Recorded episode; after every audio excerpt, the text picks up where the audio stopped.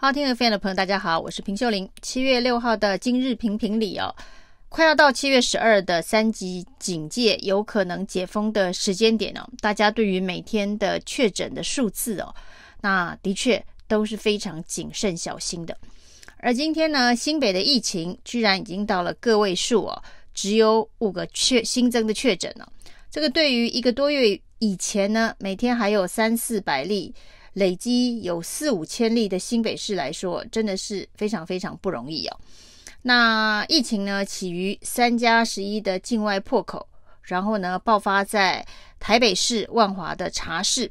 那波及了万华周边的整个新北的生活圈哦，让新北市成为这一波的本土疫情的重灾区哦。那每一天的这一个确诊数字的通报，都可以看到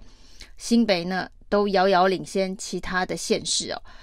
那医生出身的台北市长柯文哲呢，的确在第一时间反应非常的迅速哦，立刻成立了这个普筛站，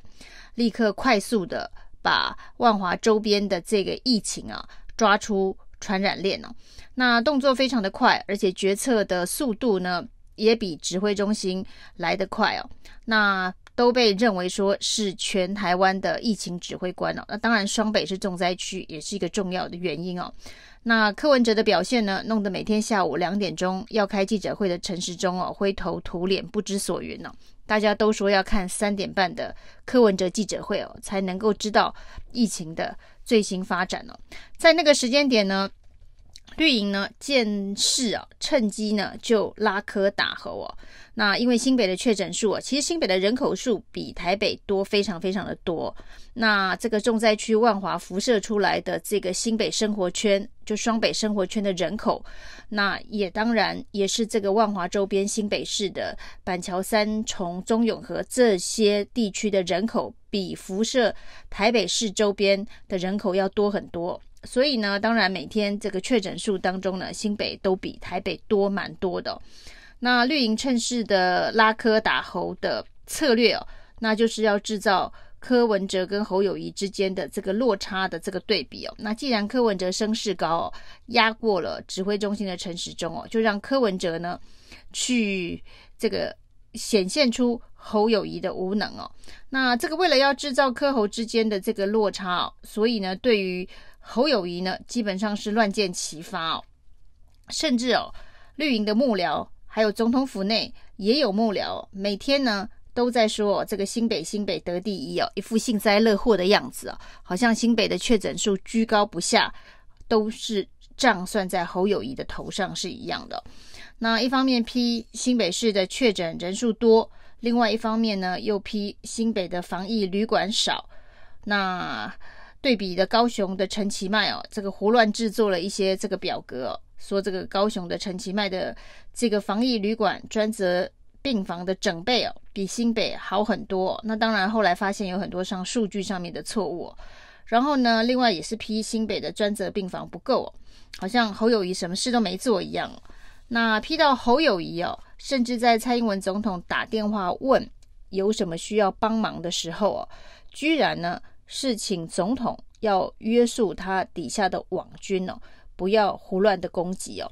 那在疫情当头哦，侯友宜能请蔡英文帮忙的事情哦，最重要的居然是请他约束底下的网军哦，不要在大家都在忙着救灾、忙着防疫的时候呢，打口水战哦。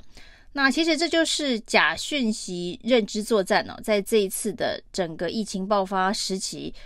对于防疫这件事情的妨碍哦。那大家都说假讯息的认知作战哦，很多都是来自于境外，来自于中国，想要分裂台湾社会哦。但是从这一次的讯息当中所出现的各式各样的假讯息的认知作战当中哦，其实可以发现哦，这个内战比外敌更可怕。那尤其是这些内战哦，它所用的假讯息认知作战的方式，主要大概就是呃真假讯息的混合哦。那包括了刚刚才发生哦，这个台大名医施景中哦批台北市不疫调、不框列、不隔离这件事情，跟台北市政府哦隔空对呛了。那台北市长柯文哲说了经典的名句哦，他说呢，之前这个名嘴明代啊，这个胡说八道哦，那他也不愿意去澄清哦。他说：“没想到连台大的名医这种知识分子哦，都被认知作战了，都以为是这样，都以为台北市不疫调、不框列、不隔离哦。这是因为绿营的侧翼跟名嘴天天说，那说到连台大名医都相信了。”他说呢，这种假讯息的认知作战呢、哦，作战到连知识分子都信了，这代表问题非常的严重哦。那这件事情当然也是侯友谊早就发现事情非常的严重哦。这些错误讯息的传播对于防疫是会有很大的妨碍哦，所以才会请蔡英文总统要约束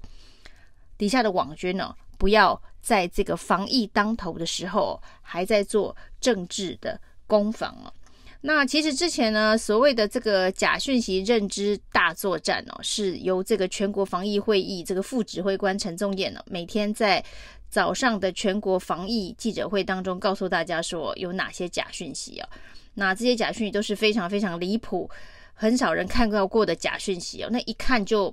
会相信的人很少，那会传播的人应该也很少，就是一些莫名其妙的这个假讯息哦。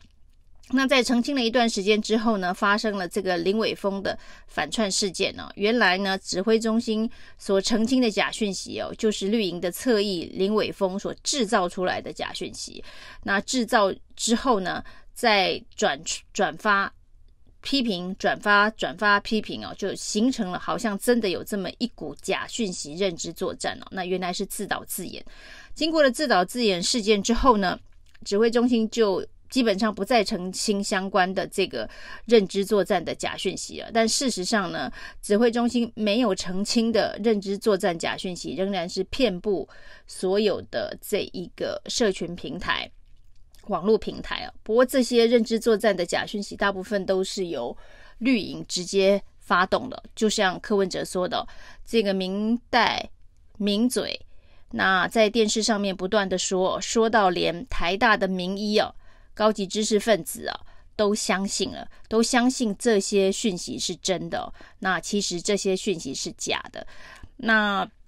这代表说呢，在台湾的所谓的假讯息认知作战，比较危险的是来自于内部。那这会造成台湾社会内部很大的信任危机哦，因为这些资讯呢，真真假假难辨哦，跟这个指挥中心之前所说的这一种一看就知道是假的假讯息是不太一样的。那这看起来像是真假之间的这个讯息，那不只是台大名医相信了，那也被这个林长佐拿到这个环南市场记者会上面要当面呛柯文哲。那他所引用的相关的论述哦，也是这一套。那这个台北市所谓的不疫调、不框列、不隔离等等。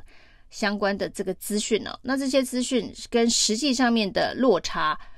那一般民众是不会知道的。那透过这些名嘴，透过这些明代的放大传播，甚至打算要在记者会上面来上演一场武打戏。那所幸是环南市场的这个自治会会长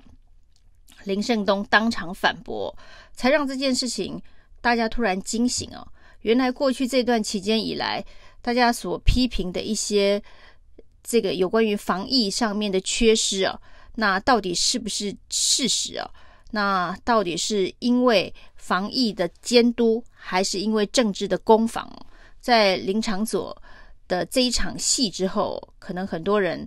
在夜深人静的时刻会好好的去思考一下，过去这一段期间以来所接收到的各式各样的资讯呢？很多是不是为了政治的需求所营造出来的？那不管如何呢，这一次的这个疫情的三级警戒哦，七月十二号看来解封的机会是非常非常的高，特别是在看到了新北市的这个疫情已经到个位数了，那台北市的疫情呢被扩大处理，环南危机，然后这一个北农危机、虎林街危机，然后呢这个。呃，南机场危机哦，看起来这么多危机四伏的状态之下，今天新增的案例也只有十八例哦，所以呢，所谓的七月十二号解封的机会是很高的。那经过了这一波疫情的洗礼，相信台湾人民对于假讯息的认知作战呢，会有更清楚的理解哦，不只来自于中国，非常多可能还是来自于台湾内部。那台湾内部的这个假讯息的散播传播，是为了什么样子的政治利益哦？都会让人民经过这一次的疫情之后，重新的去省思，我们需要一个什么样子的公开透明的资讯，而不是一个呢单向的错误资讯的洗脑。以上是今天的评评理，谢谢收听，谢谢收听，请继续关注好好听 FM，并分享给您的好朋友。